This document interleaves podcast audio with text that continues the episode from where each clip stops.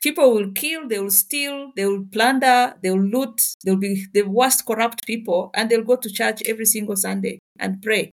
And they, and they will put their hands on them and bless them because they know that. They know that they derive power by being seen to be religious.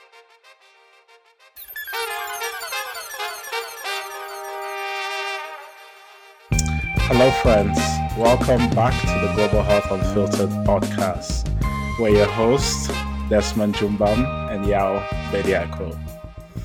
A few weeks ago, the BBC published a deeply disturbing documentary about the horrible atrocities committed by TB Joshua, the late Nigerian televangelist. The documentary showcases the fake miracles, sexual exploitation, manipulation, abuse, and other violence that was committed by the televangelist. Over the years, thousands of people with various health conditions have flocked to him and his disciples for healing um, in Cameroon, in Nigeria, and other places. So today we are happy to invite Dr. Catherine Kyobutungi back to the Global Health Unfiltered podcast to discuss the impact of prophets and so called spiritual healers on the health of people across the continent and beyond. Catherine serves as the executive director of the African Population and Health Research Center in Nairobi and has decades of experience working in Africa to improve people's health across the continent. Welcome back to the show, Catherine. Hi, Des. Hi, y'all. Thanks for having me. So, um, I, I, imagine, I know that you've watched the documentary uh, about TB Joshua by now, the three part documentary. Um, and I must admit that I have I hadn't watched it until about two days ago.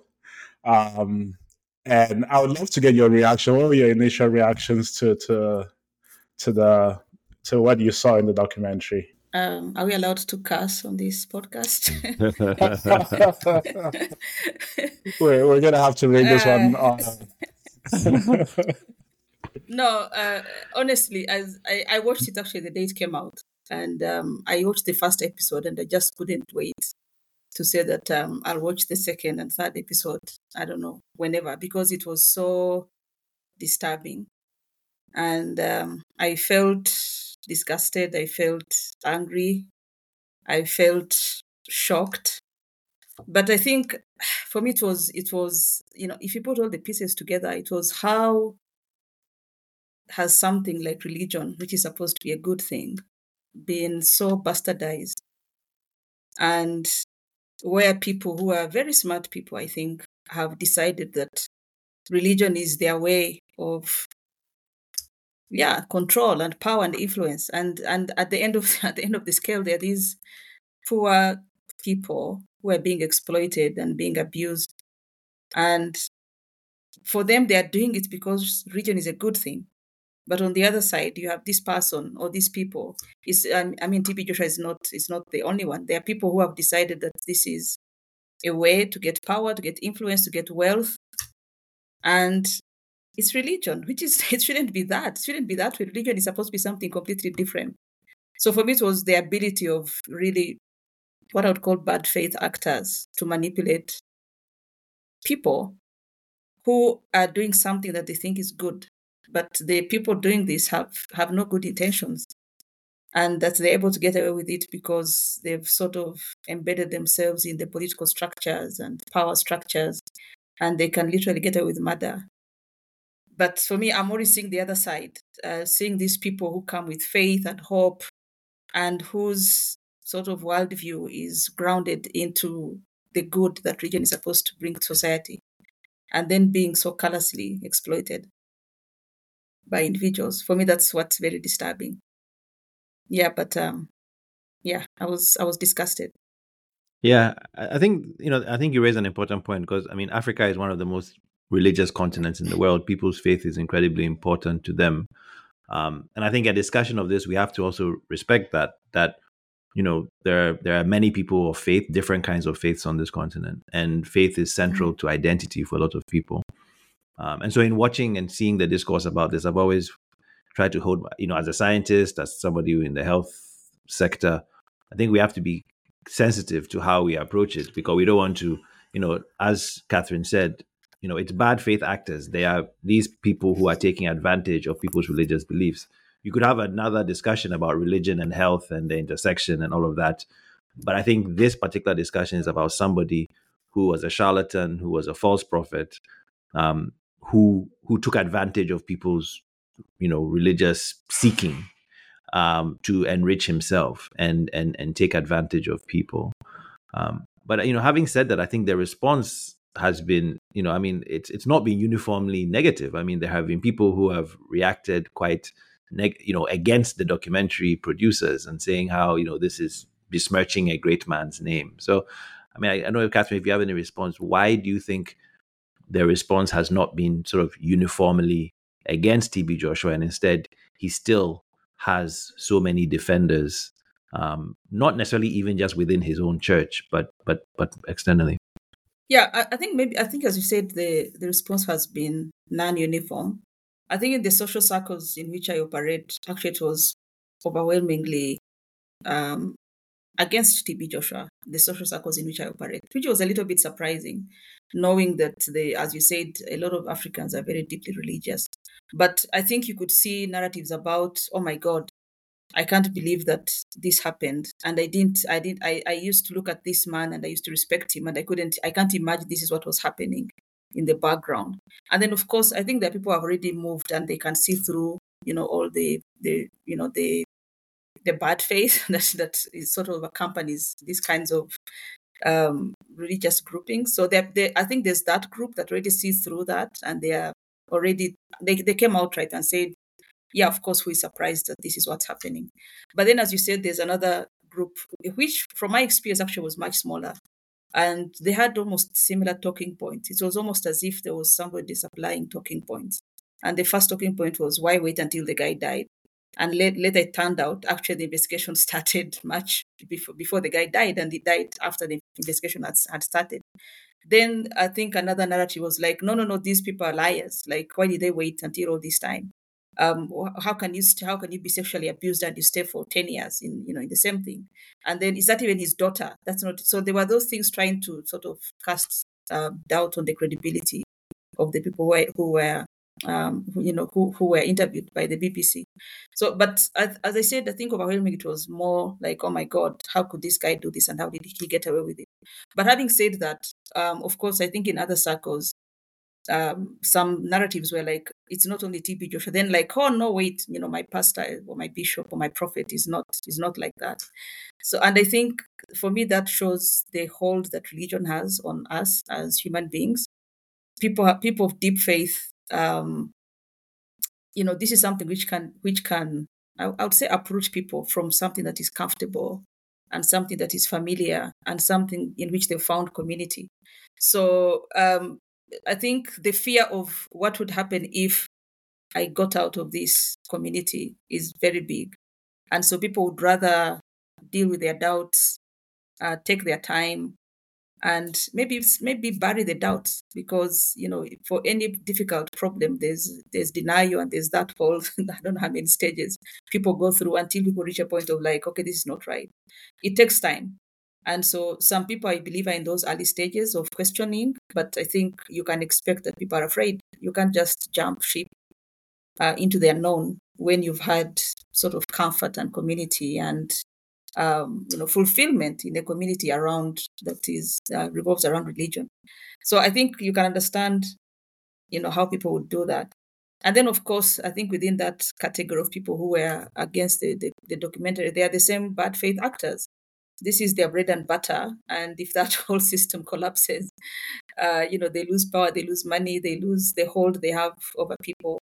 And so I, I don't, I don't think you discount that those are also at play yeah, it's very understandable that um, religion is a your faith. You know, it's a very foundational thing, and um, anything that there's to question that um, is almost you know it's, a, it's it's very adversary. You know, people um, are less likely to to even consider anything that questions their faith, especially when you um, when you put it in in an individual like TB Joshua and, and the many other prophets. I was just uh, right before the podcast, I was watching um, a video by, uh, you know, about the prophet Passion Java. I don't know where they get these names, um, but there's a prophet Passion Java who just was arriving in Zimbabwe, and the motorcade, the the arrival, his arrival in Zimbabwe is just like you imagine that is Davido or somebody that is that is coming, um, and it's just amazing how people embrace and and and believe in them and and questioning um, anything that would question that it would be really troubling to them. Um, but I'm curious, uh, Catherine. We don't seem to see as much of this type of faith healing, or you know, in the U.S. certainly it's it's it's common to see televangelists. Um, not as common as it used to be, but it's still common. Mm. Um, but definitely not as common as in Africa. So, why do you think this is so prevalent um, in across the continent? Yeah, I mean, I think some people have argued that the reason why Africans are so religious and people of faith is because hardly anything else works. So you don't have a job, uh, you don't have, you know, uh, you know, you can't, you don't have school fees for your kids. you don't have money to get good care. You go to a health facility and there are all sorts of things. Maybe there's nobody there, or there's no, or you don't get healed, you know, for something that you've gone to seek care for. And so you find other ways of you know, getting by. So I think it's people have made that argument, and um, actually there's somebody there are other arguments which say that when Africans leave the continent and they go elsewhere, they become less religious because everything they used to pray for is there because of this the way the system is set up. So I think there's that uh, that um, uh, you know people find ways of solving their problems. And you can't rely on one way of solving a problem. You try different ways and then the problem is solved and sometimes you don't know which way actually worked. But you know you keep all of them because you don't want uh, we, we're always afraid of the counterfactual. If i don't pray what would happen? If i don't go to church what would happen? You don't want to know that. Um, suppose hell is real you know so there's all that. We don't have counterfactuals about certain things. And so we we sort of um, you know continue doing doing that. So i think um, that's more like a an, an effect um, and a contextual factor in the African context that there are not many good social services, and therefore we find alternative ways of solving our problems. But then I think, um, as as all of us would would know, religion, as I think it's Yao who said this, this is something which is foundational. We are socialized from a very, very, very early age about the role of God and the role of religion in our lives and so it's not it's not unexpected that we see solutions in religion i think even though the systems were functional there will still be a place for religion in our day-to-day uh, problem resolution. Because the socialization is very strong it starts from an early age. And um, since almost everyone has been socialized you can't escape it. You go to school um, you know you, they want you to pray they, you have to go to church on sunday. If it's boarding school there are certain things you have to do uh, you come out, you go to your workplace. Uh, there are places where you cannot start the day without praying. You can't start a meeting without praying. So it is constantly reinforced in our lives to see God as a and religion as a solution to many things. And um, and so it's not, I think, unexpected that people would find solace in the church or in um, the mosque when they are hmm. confronted with even health challenges. Yeah. Hmm. I had a cousin who once told me, um, he's he's here in the US. Um, he once told me that when he's back in Cameroon, he definitely believes in demons and and all of the all of the the voodoo and and the you know the crazy stuff that happens.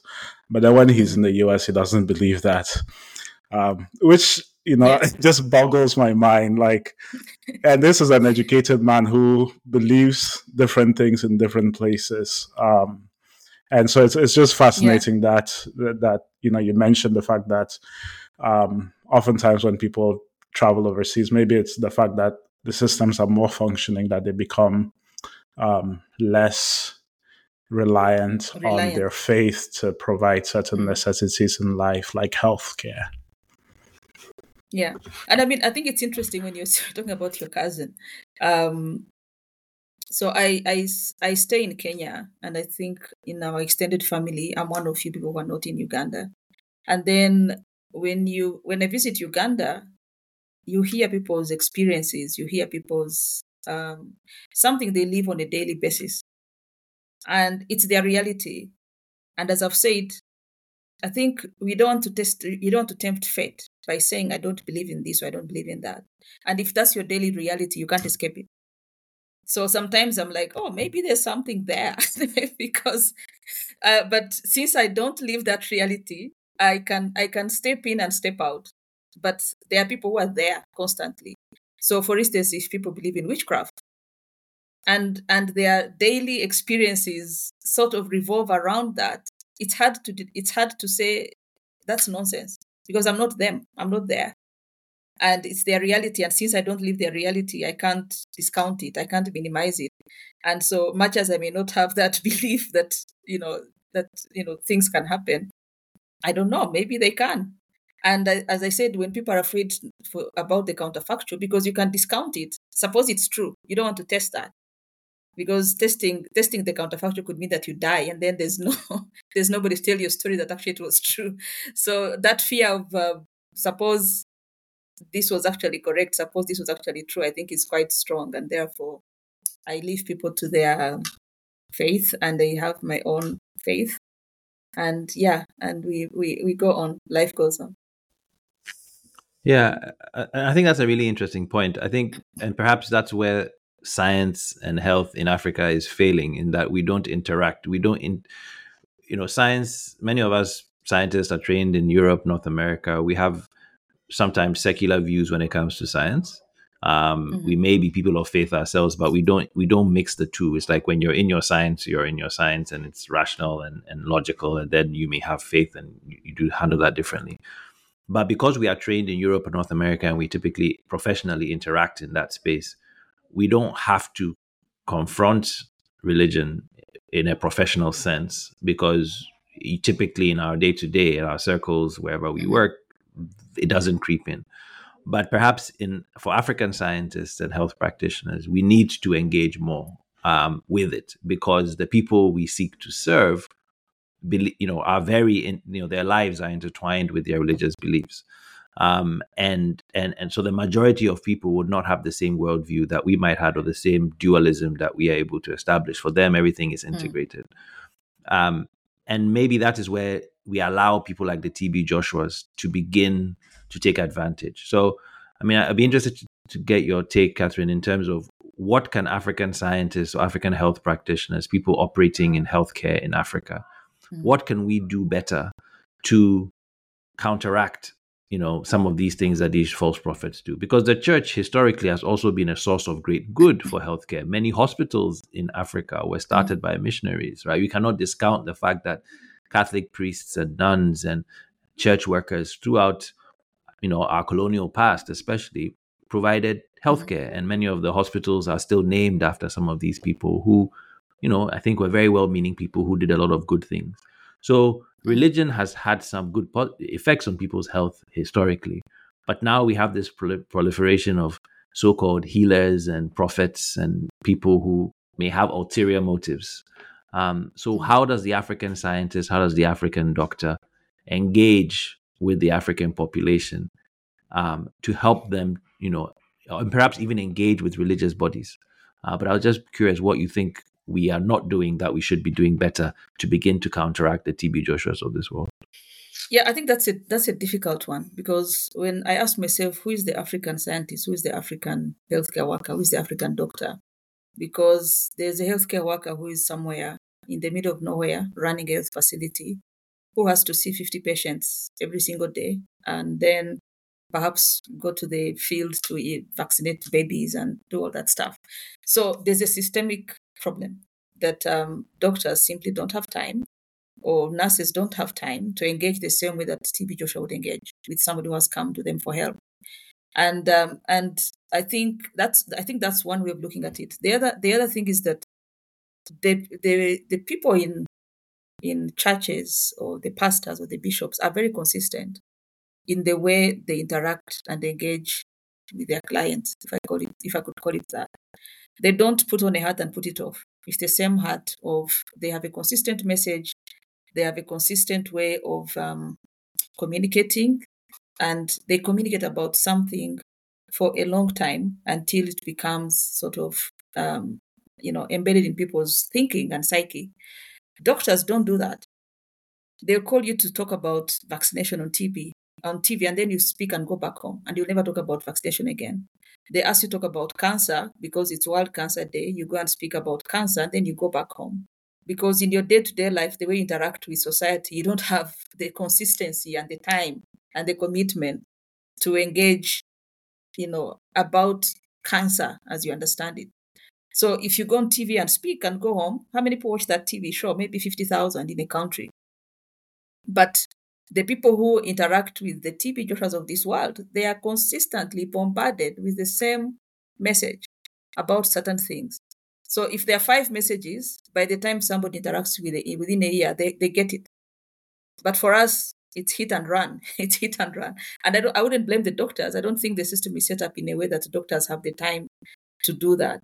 But on the other hand, the way doctors are trained, the way healthcare workers are trained, uh, we are trained in a certain way. We see things you know, in black and white. It's yes or no. It's uh, you have diabetes or you don't have diabetes, and and and I think somehow that training, which is you know, Eurocentric, takes away the other elements of disease and health and spiritual well-being and well-being generally. And so by the time you finish, you discount them. And yet the patients that we see, the people that we interact with, are, are, are in, in that world. That is part of their world. So our ability to incorporate that in care and to acknowledge that there's a role for them and not see it as either or it's either religion that heals or it is medicine that heals, not looking at it as an either or thing. And so we are not trained, we are not oriented in that way. And even outside the issue of religion, I mean, there's something else about traditional healers and all that. Doctors are not trained to engage in a way that is respectful with other no, other ways of knowing, other ways of thinking. They are not trained in that way.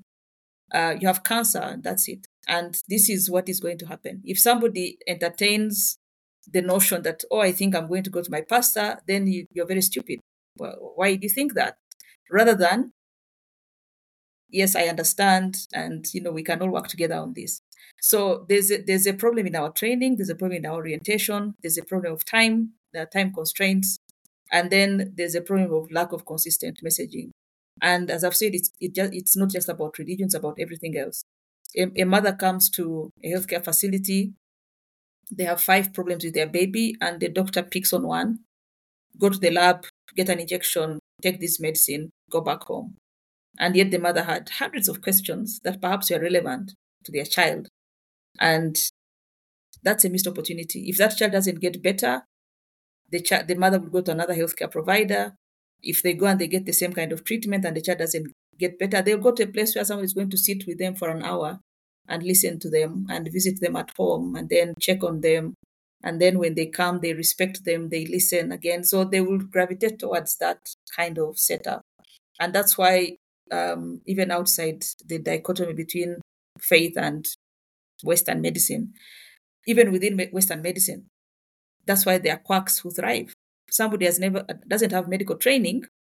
They set up a facility somewhere in the village and they're very popular because they are respectful, they take time, they follow up on patients, they call them, they explain, and, and they take away people from now the non-quack establishments because the non-quack establishments people are harassed they are busy they are stressed they are not well paid so there, there's a lot that, that's, that's wrong in the healthcare system. And so it will take really a lot to shift the orientation and then mm. see all these forms of knowing and knowledge as things which are complementary rather than, mm.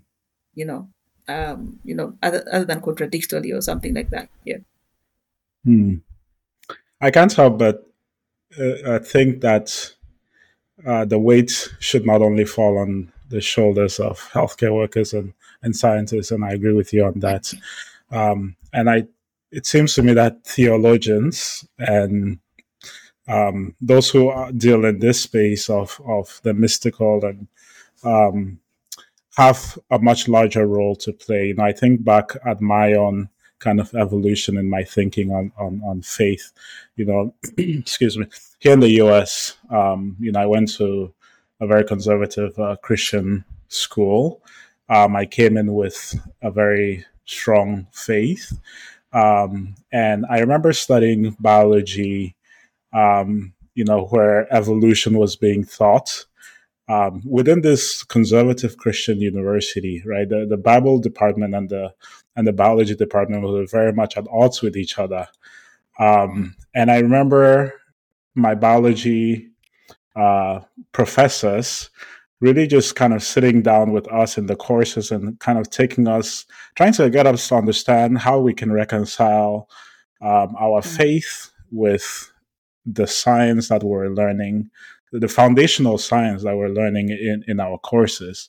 Um, mm-hmm. And that really helped me to, to dive a bit deeper to, to understand that these things they don't necessarily need to be at odds with each other. Why do they seem at odds with each other? So that was very helpful. Just having, I mean, in, in that case, those were those were uh, professors um, that helped me, but there were also, you know, I actually had a mentor who was a Bible professor that I would have lunch with almost almost on a daily basis and and he would on a weekly basis. And so I would meet with him and discuss and say oh you know we're talking about this concept in biology. What do you think of that? Right? And mm-hmm. that dialogue between the science part with my science professors and the bible professors really helped me to to you know kind of make sense of it. So i wonder if our educational systems have such a big role to play as well in just getting people to understand um, you know the basics of the science and how you reconcile it with with uh, this foundational um, faith that people have. Yeah i would say i would say most definitely. And i think in two ways. I think one way is what you've described that uh, is there a place for a department within the same educational institute to re- as I said, to help people reconcile those things that seem at odds with each other. I think that is that is something which could be uh, which is possible. I think what we have currently is that if there's a a department of theology, um, which is quite unusual, you can't find like a department of theology at Makerere University, University of Nairobi. The schools of theology are separate completely. Mm, and if mm. there's any department of religion, it is that they run the church services on Sunday and maybe they go and pray for patients and they have some kind of outreach ministry. But the interaction with people who are learning doesn't happen. Uh, mm. Or maybe they come in at when they're talking about ethics or something like that. So they, there's no systematic um, attempt as you said, to reconcile those two disciplines or ways of thinking. That's that's that's one way in which um, the education system could help.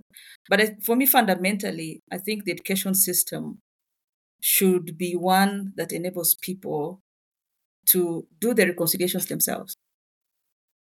That you're trained in a way that you can get one piece of information, get another piece of information, and you're you're sort of you have the capability and capacity to interrogate those two different sets of information. You're able to read on your own, find more information, and over time mm-hmm, mm-hmm. form your own worldview. Mm-hmm. But I think our education system does not necessarily allow that because um, you know you've, you've you've probably trained in you know in, in these countries. It's about get facts, spit them out on a piece of paper on a computer, pass an exam, and mm-hmm. like go through this narrow path of um, absorbing lots and lots of information and then regurgitate those that information to prove how much you absorbed you know during the teaching and during the learning process. And it's not a system that allows people to question. It's not a system that allows people to interrogate and it doesn't allow people to find alternative uh, sources of information. The teacher the lecturer is an authority and we are socialized and trained to see them that way and and so when you come out of school then you go to church and then there's the pastor and there's that. And so we are we are trained in ways that are very regimental and doesn't allow us to question these things and maybe try to reconcile them ourselves. And and i think that's fundamental. Maybe that's that would be, that would be better because it can be much more widespread. Uh, if if our education system is turned on its head that it it produces people who can really think for themselves. And then come to their own conclusion about what is what it is about them and what what do they believe. There's no right or wrong belief. It's but at least you should be comfortable with that and not being boxed and fearing to even look outside because if you look outside then you might be seen to be a certain way. So i think that's where the education system could help um, really training people who can reconcile different pieces of information and come up with yeah their own view of the world yeah yeah no I, I agree i mean i think this i think this topic is quite personal for me because both my parents are theologians um, and my younger brother and I are both scientists. So in our house, you know, you had two children who grew up in a house where theology was spoken all the time. Um, in fact, my father was a very prominent African theologian, very well known for you know for how he viewed um, you know Christianity in Africa. Um, mm-hmm. But I think what my parents did was they created an environment that you produce two PhD level scientists um, who are doing very well in science because they embraced discussion. It wasn't that science or theology. It was mm-hmm. theology is a worldview and a way you think about the world, and science is another, and you can actually interact. And I think Desmond, what you mm-hmm. described mm-hmm. is sort of a liberal arts, um, U.S. liberal arts type education, which is also what I had in college. Um, I also went to a very conservative Christian college, but there actually they taught evolution not in conflict with what the religion professor said. You were actually engaging with it, um, and I think that, and I think what Catherine is talking about, that system actually is allowing you to confront, you know, appearance of conflict which may not be conflict. And I think that is what mm-hmm. a good education does, whether it's religion and science or other things. We always confront things that appear initially to be in conflict, but with with dialogue, with you know introspection, you you can find lines where there is intersection and where there is room for for for, for dialogue and, and and for understanding. Um, and I think I think I think it was when we did the podcast with Professor Iruka Okeke where she talked about how Africa's you know colonial our colonial education system produced people who can function in the colonies, right? So they wanted people who could be clerks and registrars. It was not producing innovators or thinkers, right? If you think too much, you want independence. So they create robots.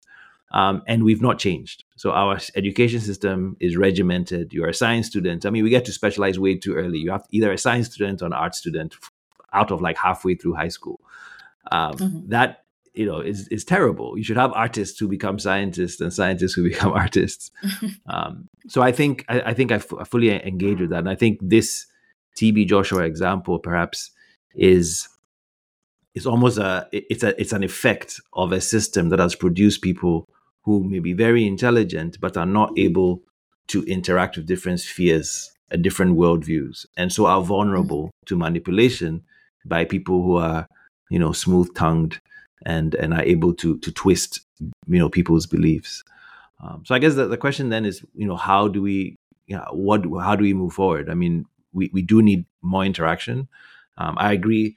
Doctors don't have time to to engage, and I think the term we use, spiritual healers. You know, does our medical profession are they healers or are they treat, treaters? Right? They treat your your disease, but they don't heal you.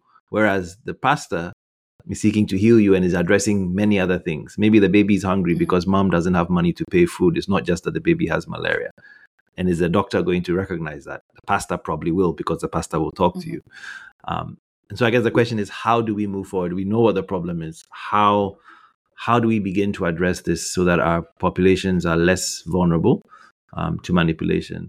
But perhaps how do we engage with well-meaning religious leaders. I think we shouldn't paint all religious leaders and theologians as negative. Obviously, I may be slightly biased given my my my disclosed background. But um, how do we engage? You know, the, during COVID, I think it was the Church of Pentecost in Ghana was instrumental in getting people to get vaccinated because the head of the church came out and said, "I got vaccinated, and you guys would be silly not to." Yes, we pray for God to mm-hmm. protect us, but go and get vaccinated as well how do we engage with these people to to use their influence actually for good um, and then define distinguish them from those who are clearly just in it for their own ends yeah i think i guess the question would be whether this is this should just be about health or whether it's about whether it's in general and i go back to the consistency of messaging what do we want as maybe medical practitioners what we want what do we want as health practitioners because it shouldn't be like let's just address this thing and then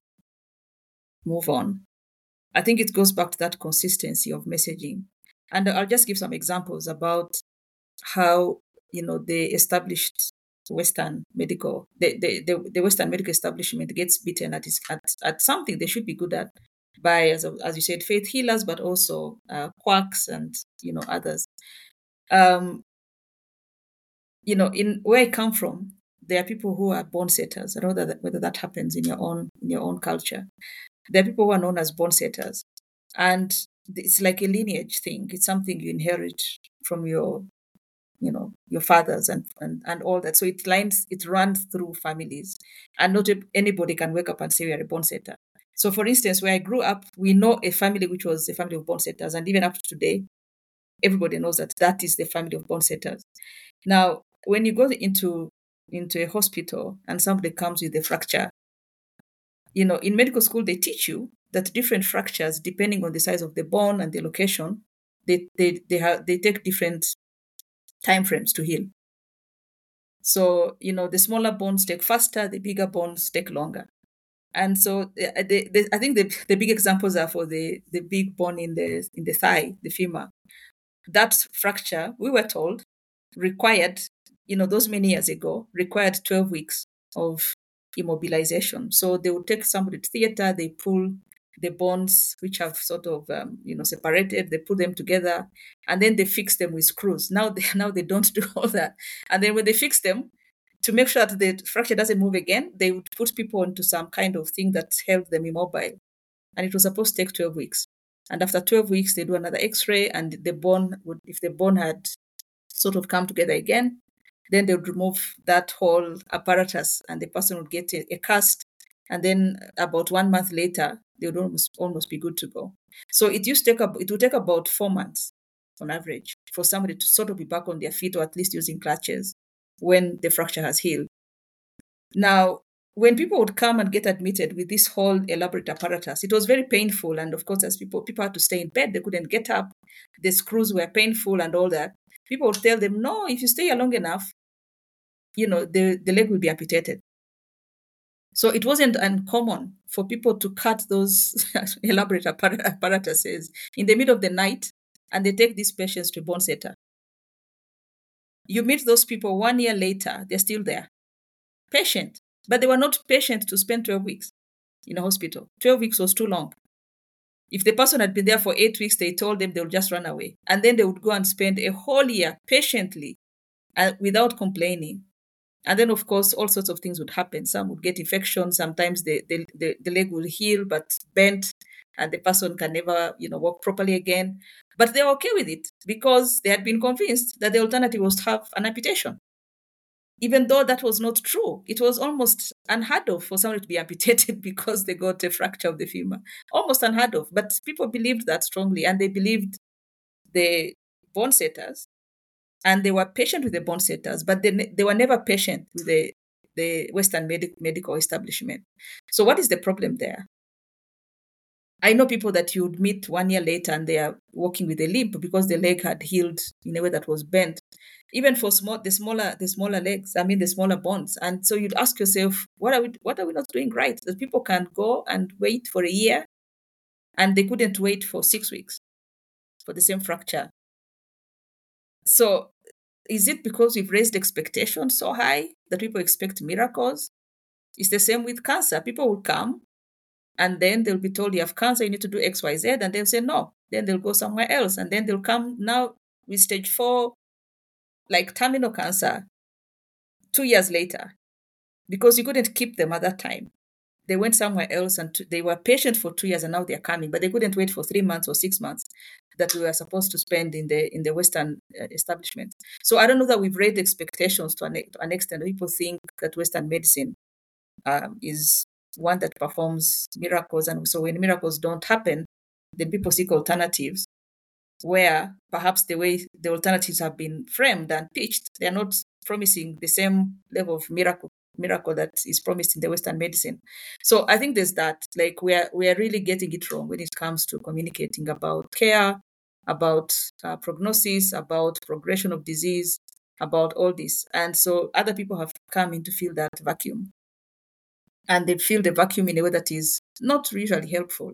there are some things where you know that as night follows day. I mean, if you've been diagnosed with cancer stage two and you don't get the right care, as night follows day, two years later, you'll be back with stage four, maybe even earlier. But there's no way of even tracking like those people who went to bone setters we don't even have data to say what happened to them how long did they stay what was the outcome we don't know that people just run away and they run away and they get lost to the system. So i think we are missing uh, an opportunity to first of all document some of those things but then also manage expectations and being more intentional on how we explain that the, that western medicine does not promise miraculous cures that there are there's there are prognostic factors that there are other things. There are different outcomes. You can be healed. You may not be healed. And and i think we have to do that. What what what what alternative do we have you know that's the thing. Like what do we want as healthcare providers? What do we want as doctors? Do we want to just be there as demigods that dictate and hold all the cards in our hands or do we want a healthy population? And if we want a healthy population then we can't run away from you know doing what the population expects of mm. us or what the population gets you know from other you know from other providers of health. So we can't run away from that and we we can complain about how busy the system is how overwhelmed doctors are but sometimes we are overwhelmed because we didn't take time at some point in time in the past. You know a woman comes when they're pregnant we don't take time to explain vaccination and nutrition and all and family planning. And then they come mm when they're pregnant again you know when their other baby's one year old and we deal with that pregnancy. And so we don't realize that the fact that we don't spend time at a certain time in the past is actually what's driving the fact that we are overwhelmed in the future and in the present so at, as i said we have to ask what, what we want if we want a healthy population then we don't have too many options we can't keep on doing the same things over and over again and expect different outcomes. So our orientation as healthcare providers, our orientation as you know scientists, has to change. Mm. And um, yeah, of course, this is putting the burden on us as individuals. Then, of course, you have to ask yourself, what can governments do? The people who design curricula, what can they do? Um, that's a different story altogether. Uh, because uh, sometimes it's difficult to operate in a dysfunctional system. So but mm. I think all of us have a responsibility to do the best that we can. Mm. Well, I have some experience with with um with bone setters. I've not been to a bone setter, but I, you know I had a car accident a few years back and um, broke my femur you know, I was advised to go to a bone setter. You know, my uncle told me that these guys are very reliable, they're good, you know. And I, being someone who works in global surgery, you know, believe quite the contrary. And so um, I found the best orthopedic surgeon and I could find in Yaoundé to operate me. and yet I still got um, an infection and you know got osteomyelitis and had to get two mm-hmm. additional surgeries after that. Um, and so i'm guessing in his head he was probably thinking well i told you. Um, i told you. I told you so.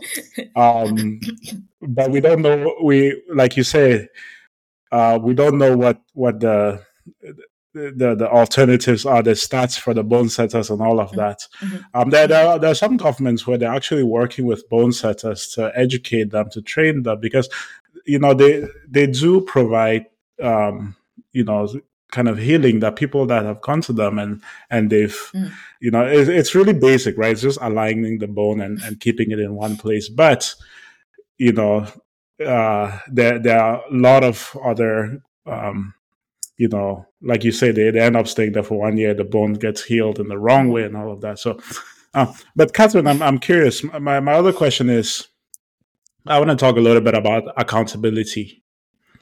Mm-hmm. There are people that have been hurt by TB Joshua. Um, their lives that have been lost and continue to be lost by his disciples in um, Cameroon, in the UK, in Greece. Right, there was there was an article by Open Democracy that that talked about how his disciples continue to do this around the world. Um, people have lost lives. Uh, people have lost their loved ones. And so, and I, I, I can't, we're, we're talking a lot about education and changing the mindsets of people. Um, mm. And that's a very long term strategy. But I'm curious how do we hold people who continue to exploit, I would say, the vulnerable in our societies? How, who holds them accountable? How do we hold them accountable? Because yeah, it, I it needs to happen. Was, yeah. it does. And I think for me, that was the the most maybe infuriating thing about all this. What has happened since this documentary came out? What has happened? Is there any legal process that is happening in Nigeria by the government? I don't think so. And so I, because th- these bad faith people know exactly what they're doing. And there were all these clips of this guy meeting of presidents, I don't know, presidents of how many countries. And uh, there were clips of the previous president coming to condole with him after the, the tragedy. Just imagine that. A hundred, hundreds of people have died. And your first thing that you do is we've come to offer our condolences. To the to the to the prophet. Not not to the families of people who died no to the prophet. That's what the president of nigeria came to do. So uh, that what is infuriating is unfortunately i don't think there will be accountability. I don't think so because if there was to be accountability maybe by now there would be a process it did it didn't need the bbc to dig up all these things for accountability to take place and so I think for me, what maybe one of the good things that this documentary did is to open people's eyes that these people can get away with something and it will be you, it will be your relative, it will be your friend, it will be your neighbor that will that will have suffered the consequences. There's something happening in Kenya. I don't know if you've heard of the Shokahola Shok, Shoko, yeah, Shakahola incident, where almost I think now there are probably around 400 people who have been you know, unearthed from graves around a, a similar facility. And um, actually, based on witness accounts and all this, these people were asked to fast, and some of them starved to death.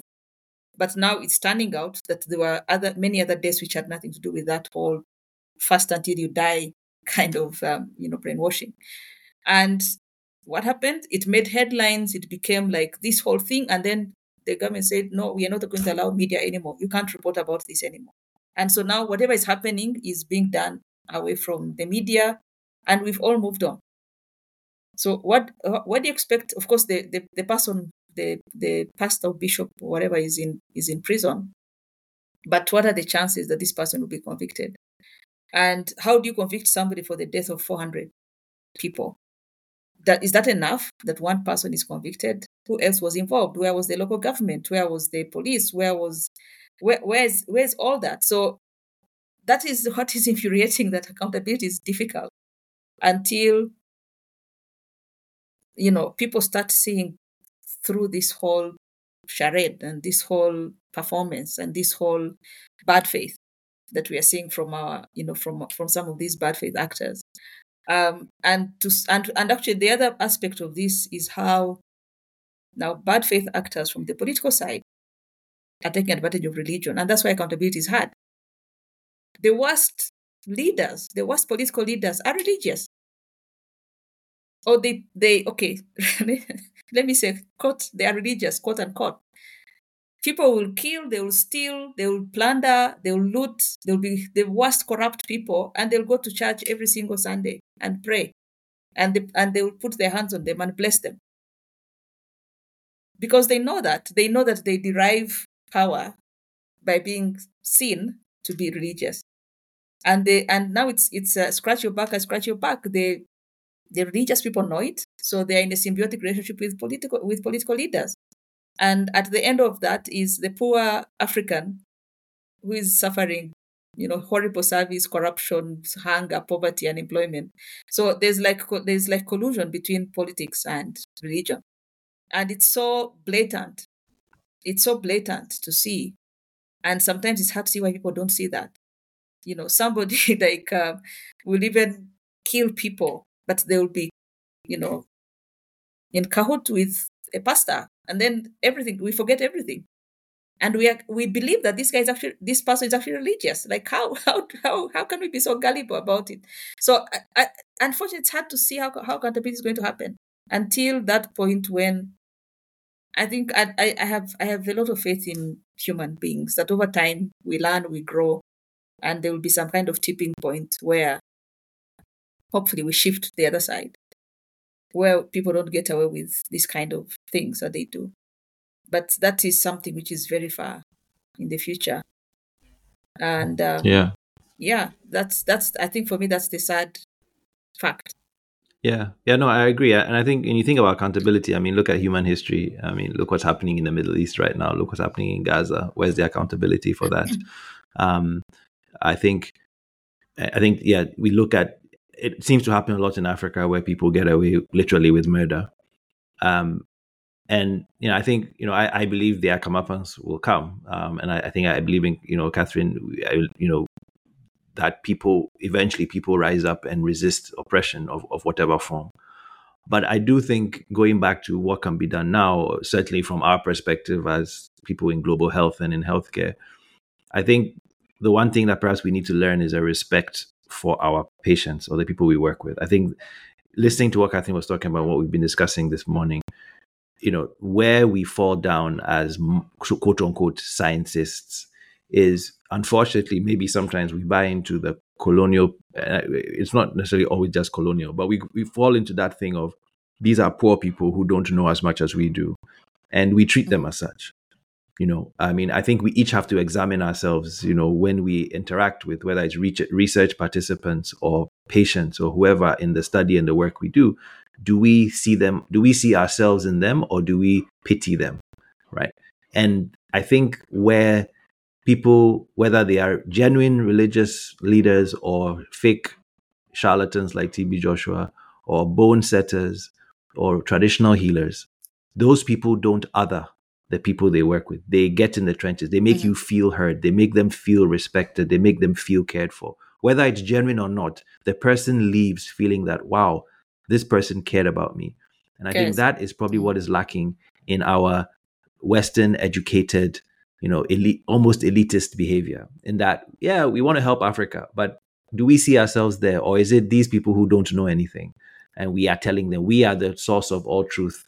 And we know that it's malaria caused by a parasite. And they are silly for thinking that it's some grandmother in the village who is doing me something, right? And I think that condescension is is felt by these people. And so they won't be patient. They won't give you three weeks. They'll they'll go and actually there's evidence demonstrating that people will go first to the hospital and then they go to the healer they don't go to the healer first they go to the hospital 1st mm-hmm. because that's what they feel they should do but based on their experience they go elsewhere i have an aunt who delivered four of her children at home because she had terrible experiences the first couple of times she went to the hospital. So she mm. chose to deliver on her own successfully. I mean, my aunt is a, a, force of nature, but she would not go to the hospital. And so instead did unassisted delivery at home rather than go to a hospital because she was so mistreated at the hospital. So I think mm. maybe, yes, accountability is important. And these people need to get, you know, justice needs to be, be sought. But maybe in our small level, at our level, we can take that responsibility to view ourselves in the people that we seek to serve and to place ourselves there better than we do and and show that respect and love and and maybe then our message will begin to permeate and people will be less vulnerable to the people who are seeking seeking them harm but are dressed up you know wolves in sheep's clothing as it were so just you know sort of yeah. thoughts about about that yeah and I, and I think actually that also applies to us as as scientists and the way we treat our study subjects and the study participants and study communities. And um, at at the African Population Health Research Center, we work with policymakers and we work with civil society. That many times our engagements are from a position of power and superiority. We are the scientists, we have PhDs, we understand these issues, and we're here to help you. And we know what your problems are we know what the solutions are so we're here to facilitate and help.